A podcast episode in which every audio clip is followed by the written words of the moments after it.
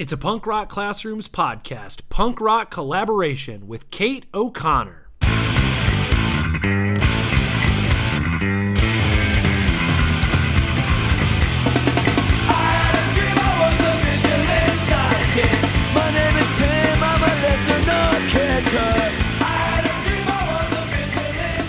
Good morning, good evening, good afternoon. Maybe you're driving. Hopefully, it's hands free, no cell phone. And I am Mike, principal extraordinaire out of Lansing, Illinois. And this is Josh Buckley, a social studies teacher from Mesa, Arizona. And we want to welcome you to the Punk Rock Classrooms podcast. We want to help you focus in on passion, unity, DIY, and bring those into your schools and your classrooms and really, really impact your classroom with that philosophy.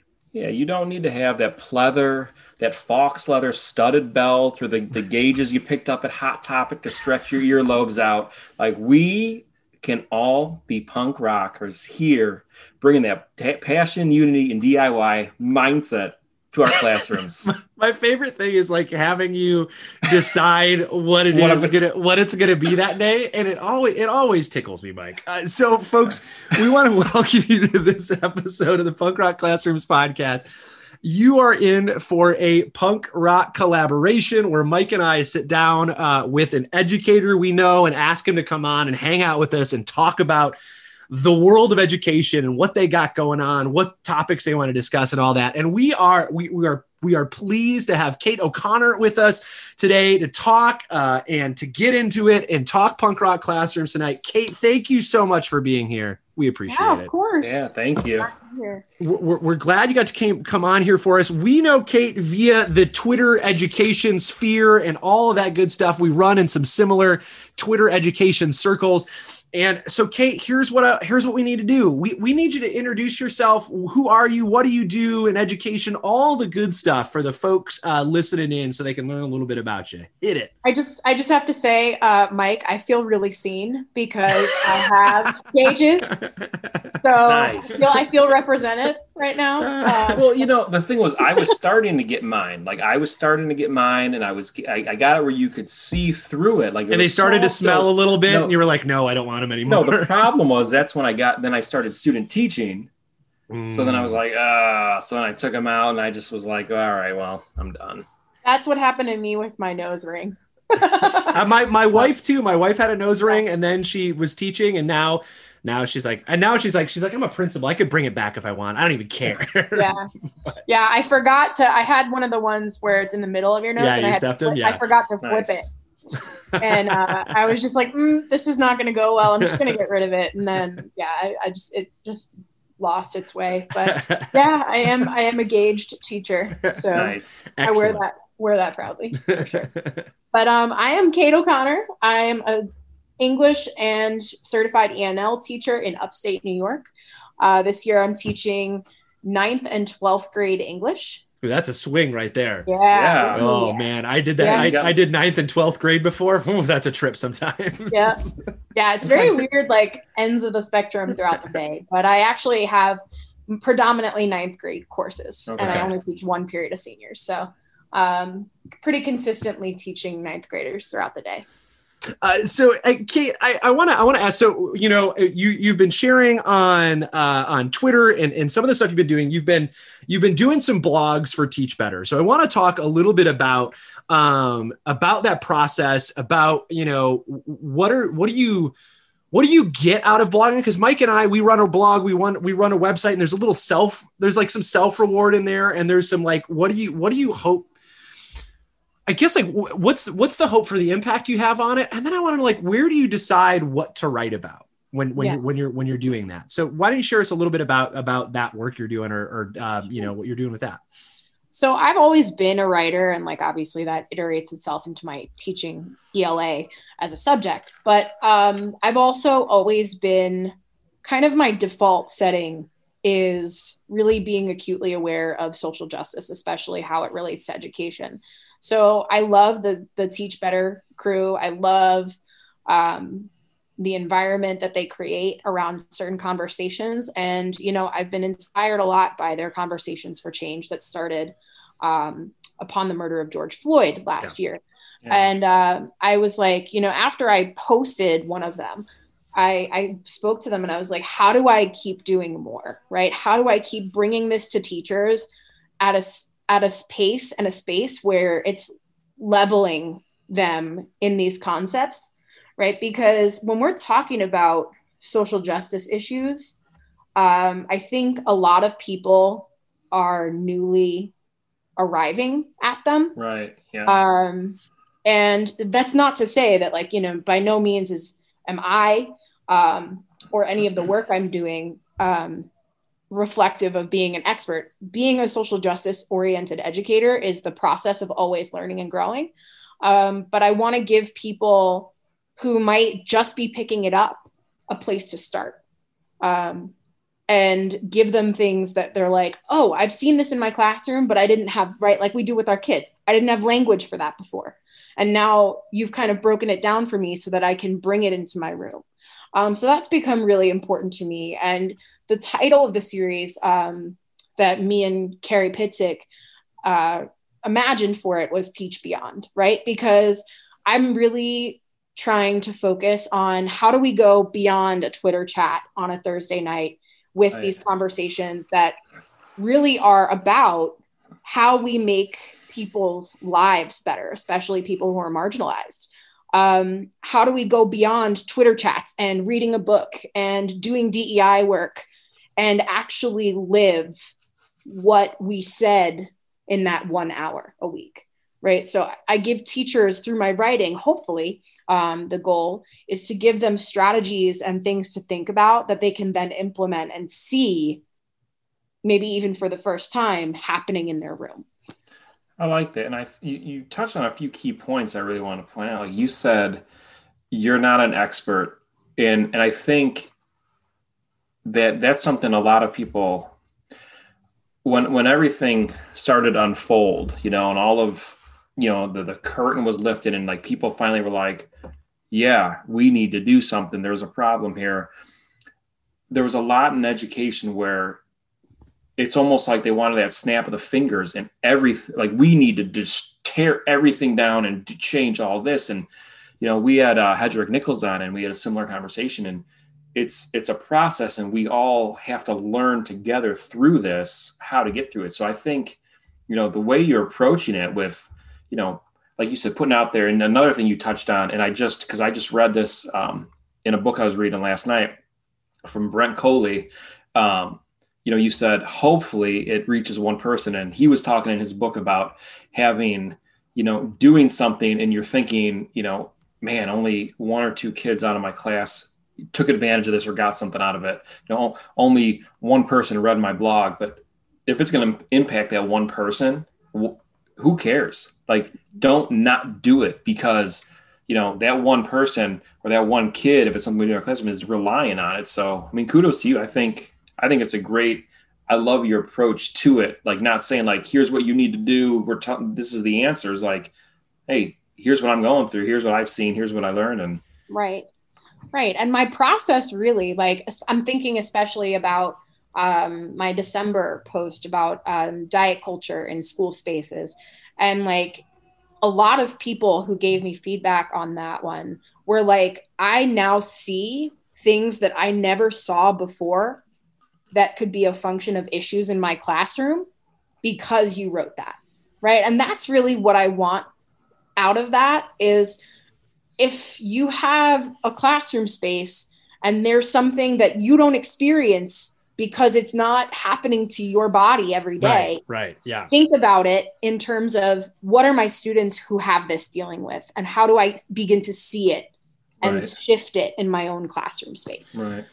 Right. And, and, and it's, it's, I, I was just, I read the, the one you did on sort of like the stigma of mental health and are we, are we moving past, you know, we're moving past that. And I think one of the things that I really appreciate about uh, one, what you just said, and then the writing that you've been doing is this idea of like, there's there's resources within it that you're linking there's like here's something else you can read and i really like this idea of and, and this hit me what you said like this idea of like what do we do beyond an hour chat on Twitter, right? Because like whether we want to admit it or not, those things move pretty fast and it's a part of your day where you're like, "Oh, I participated in this. all right, now I got to tuck my, you know, I tuck my kid in, or I've got to start planning for my class, or I've got to, you know, wind down. I got to go take my dog out for a walk, or whatever it is, and all of those things come in, and that that that sort of moment is gone. It might have been really reflective, and and I think that's an, you know, I, I think that that's an important piece of like growing is being able to participate in those reflective moments, mm-hmm. but giving folks one more thing to kind of like okay well we talked about this. Here's another way for us to here's another piece for you to to delve into for you to look at for you to to take ownership of and, and for you to kind of like hit that. And, and i think you're right.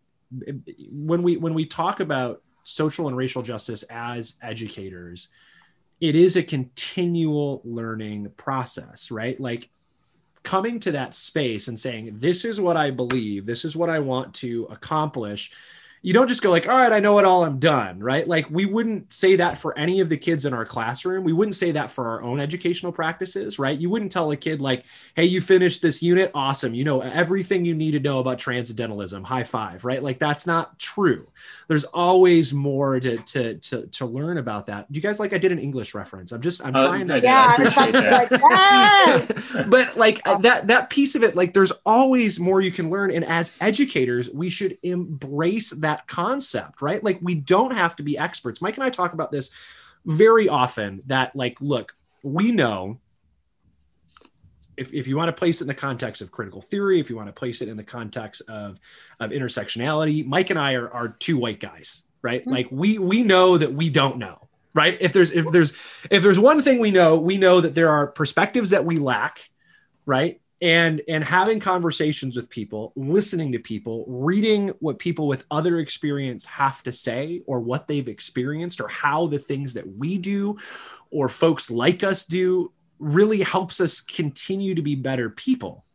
And, and, and, as educators that's what we should be trying to do right, right. so I appreciate the work. So, out of everything that you've written, you, you mentioned the one, uh, the diet culture one, but out of what you've written so far, what do you, what do you think is is either hit closest to home for you, or what do you think has been like the thing that you're you're really glad that you put that out in the world for folks? Um, I think I'm gonna, you know, honestly say the diet culture piece um, because that is a pretty huge knowledge gap um, even among a lot of progressive folks.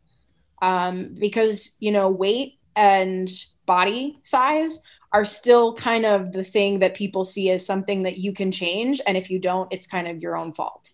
Right. Um, so even when we talk about social justice and we're talking about race, class, gender, um, sexuality, you know, those are all things that are understood to not be able to be changed about a person so you shouldn't discriminate against them. But it's kind of like you know people still live in shame. And i have um, a lot of experience with um, disordered eating you know from growing up and being a middle schooler and being a middle school girl. Um, so for me, that's always been kind of personal. And it's always been something that I feel is sort of a gap for people, um, even people who are the most well intentioned when it comes to human rights.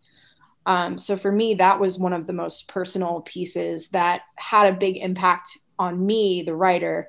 And as I mentioned, you know, I, I felt like when I shared it with people, I, I got a lot of really good feedback on it because people were like, this is something that I didn't even notice.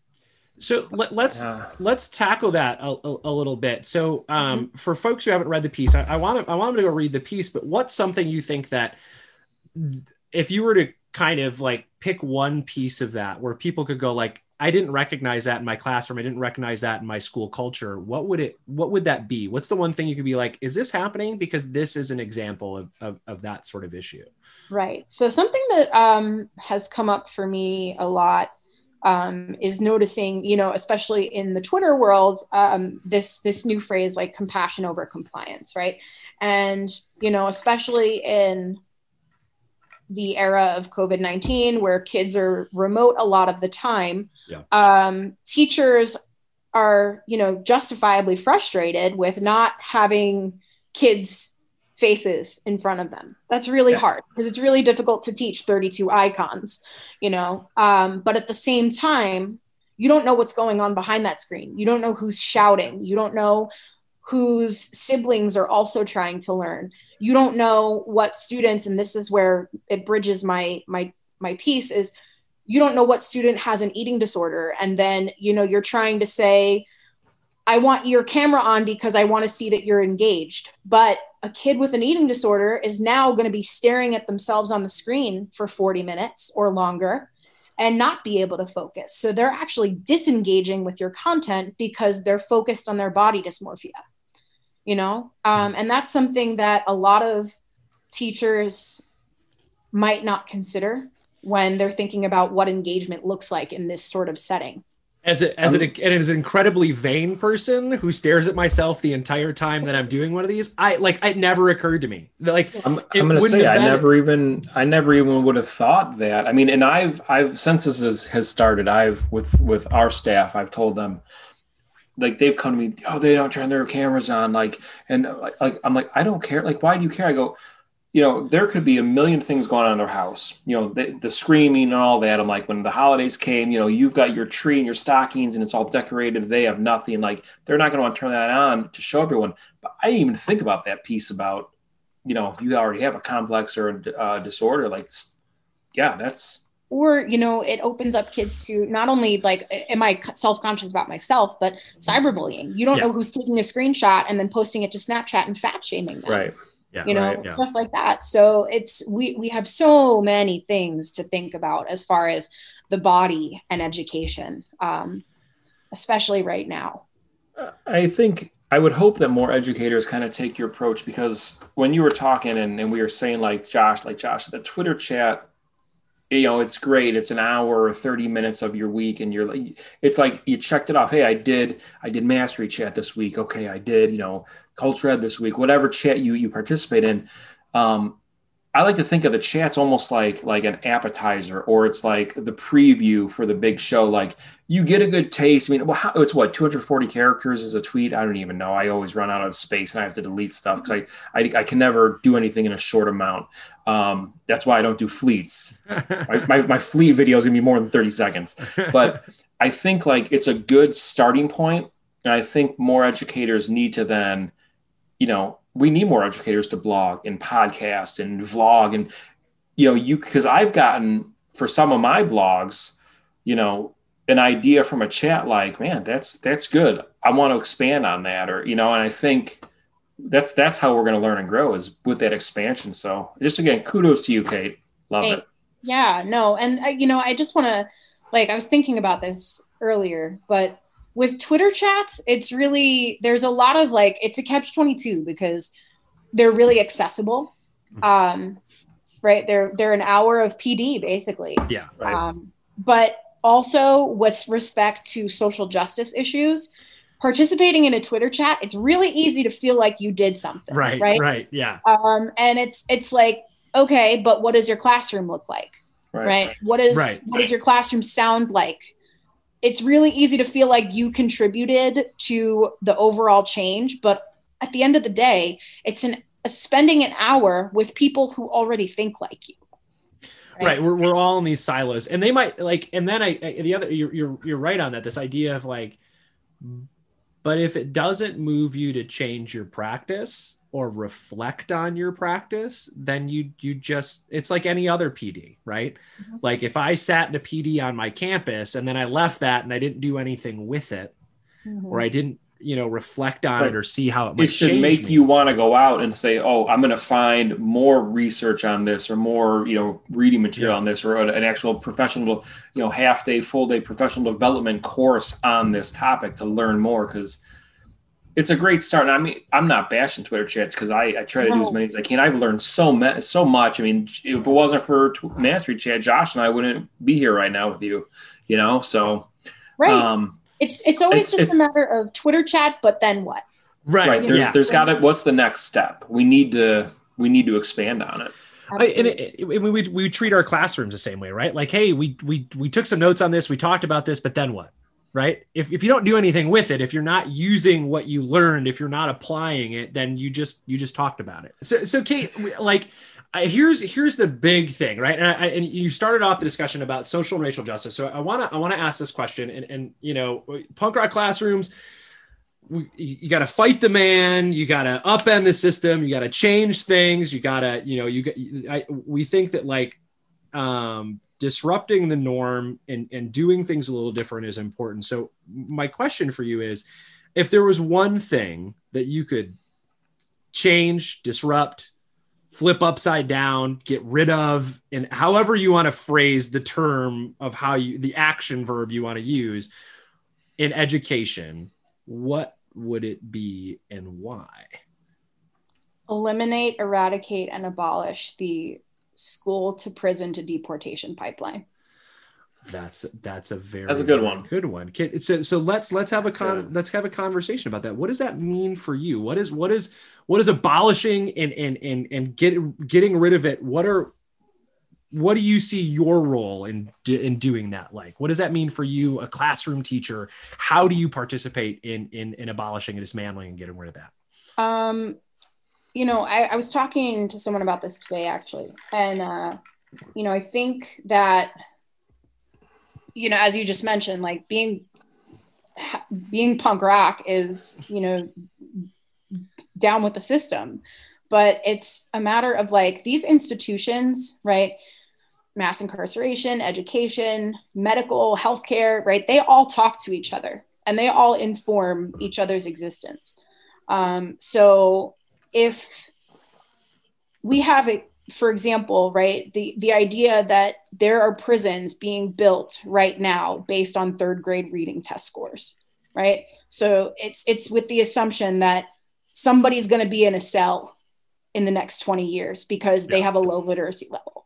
So what are we doing, right? That that and then what? What are we doing when we see that kid scoring not so well in between now and the time they could potentially commit their first crime, right? So that we support them with things that actually make sense for who they are instead of just saying, well, oh, that's just the way that that person's going to end up, or oh, that's just the way that that group of people will end up. Those kids, right? the worst phrase in education, I think, is kids like that or those kids. Oh gosh. Right.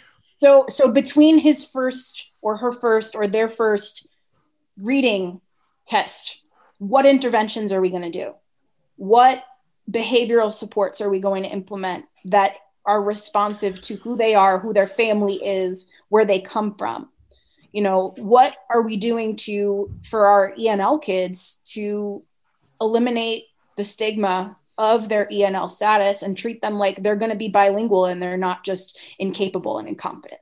Right. Right. So it, it comes with changing the frame about who those kids are and looking at them as people who need extra help to accomplish the same goals as everybody else in the room.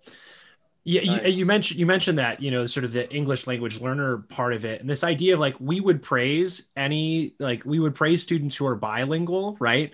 Mm-hmm. And and we would go like, oh no, just take Spanish in high school. It'll be so useful for you, right? Like we tell kids, I'm like, my daughter, my daughter's in college, and we, we you know we're like, um, all right, pick a foreign language that's going to help, right? Like pick something that mm-hmm. works. And what we and and and it's and I'm in Arizona where we have English only education where we made some terrible decisions at you know our state legislators made some terrible decisions around that and you know we segregated kids for 4 hour blocks like just terrible stuff that we were doing to kids where we would where instead of looking that looking at that as like this is a benefit for these students because not only are they going to have that native language right? They're going to have you know spanish or or you know whatever their whatever their native language is but then we're also they're also going to have a second language. Though like how often are we like oh man I, a translator would be really helpful right? Having mm-hmm. someone bilingual in this position would be really useful. And what we're doing by by having a system that treats those kids as a as like this is a deficiency for them as opposed to this is a this is a benefit for them mm-hmm. that's a problem right that that's an area where, where yeah. you feel like that's awful i'm gonna i'm gonna be really bold right now and you know just straight up say it if you're white and you know more than one language, you're praised. If you're brown and you struggle to learn another language, you're looked down upon. Um, and that, in and of itself, right, is a sampling of institutionalized racism. And, and you can you can take that and you can run and you could say the like being in a being in a community you know where we have you know a, a large portion of our population is is Hispanic is you know what we end up seeing is we see in campuses the the rate of students who are labeled as special education students or special needs students right are often like in that realm of students whose first language isn't english we like instead of going how do we support that kid to learn you know to learn english so that they can perform the task that we're measuring them on? We just go ah they can't perform that task right? Mm-hmm. so that must mean there's that must mean that there's something you know as opposed to finding a way to support them in a native language or finding a way to give them the supports they need to be successful we we we take that and we go like oh it has to be special education support that they need when in, when in fact that is not true. Right. and and those are that I mean that's the system we've created right? And and sort of breaking that system is is an important way of, of doing that. So how do you kate how do you kate do that as a ninth grade english teacher and 12 and 12 in 12th grade in upstate in upstate new york? How do you what what how do you see your ability to do that as that ninth grade teacher? So with you know with respect to the ENL populations that I've worked with before in other spaces that I'm in right now. Um, just see them, see them for where they are and who they are and where they come from. You know, I always make it really, really a point to let my students know I'm not here to take away your language. I'm here to give you another one, right? Because any person who graduates from this high school because you're a part of that group, right? You're not just the ENL kids who sit together in the cafeteria and do everything together all the time because those are the only people who you're told you can relate to, right? Everyone in this building is a teenager, except for the teachers. Everyone in this building, you know, has your age group in common. So why can't you relate to others outside your culture, right?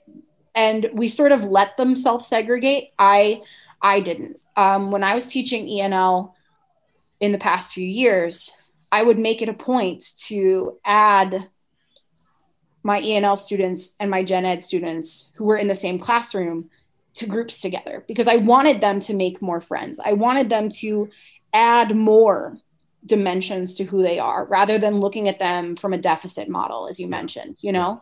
Um, so I was always giving them that frame of I'm here to add more skills to your life rather than take away your Latinidad, right? Yeah. So that was, I was teaching Salvadoran students, Honduran students, Guatemalan students mostly.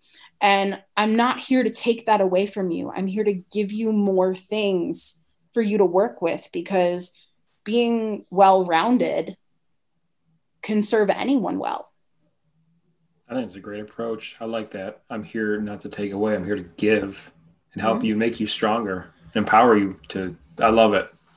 Yeah, I, I think that that's that's a really. I mean, you you're flipping that deficit mindset on yeah. its on its head, right? Say like this isn't about this isn't about taking away. You you still get to hold on to culture and language and who you are, but what we're going to do is we're going to give you another skill. We're going to help you succeed in, in in this area as well right? So that you can add to your you can add to your you know what you've mastered.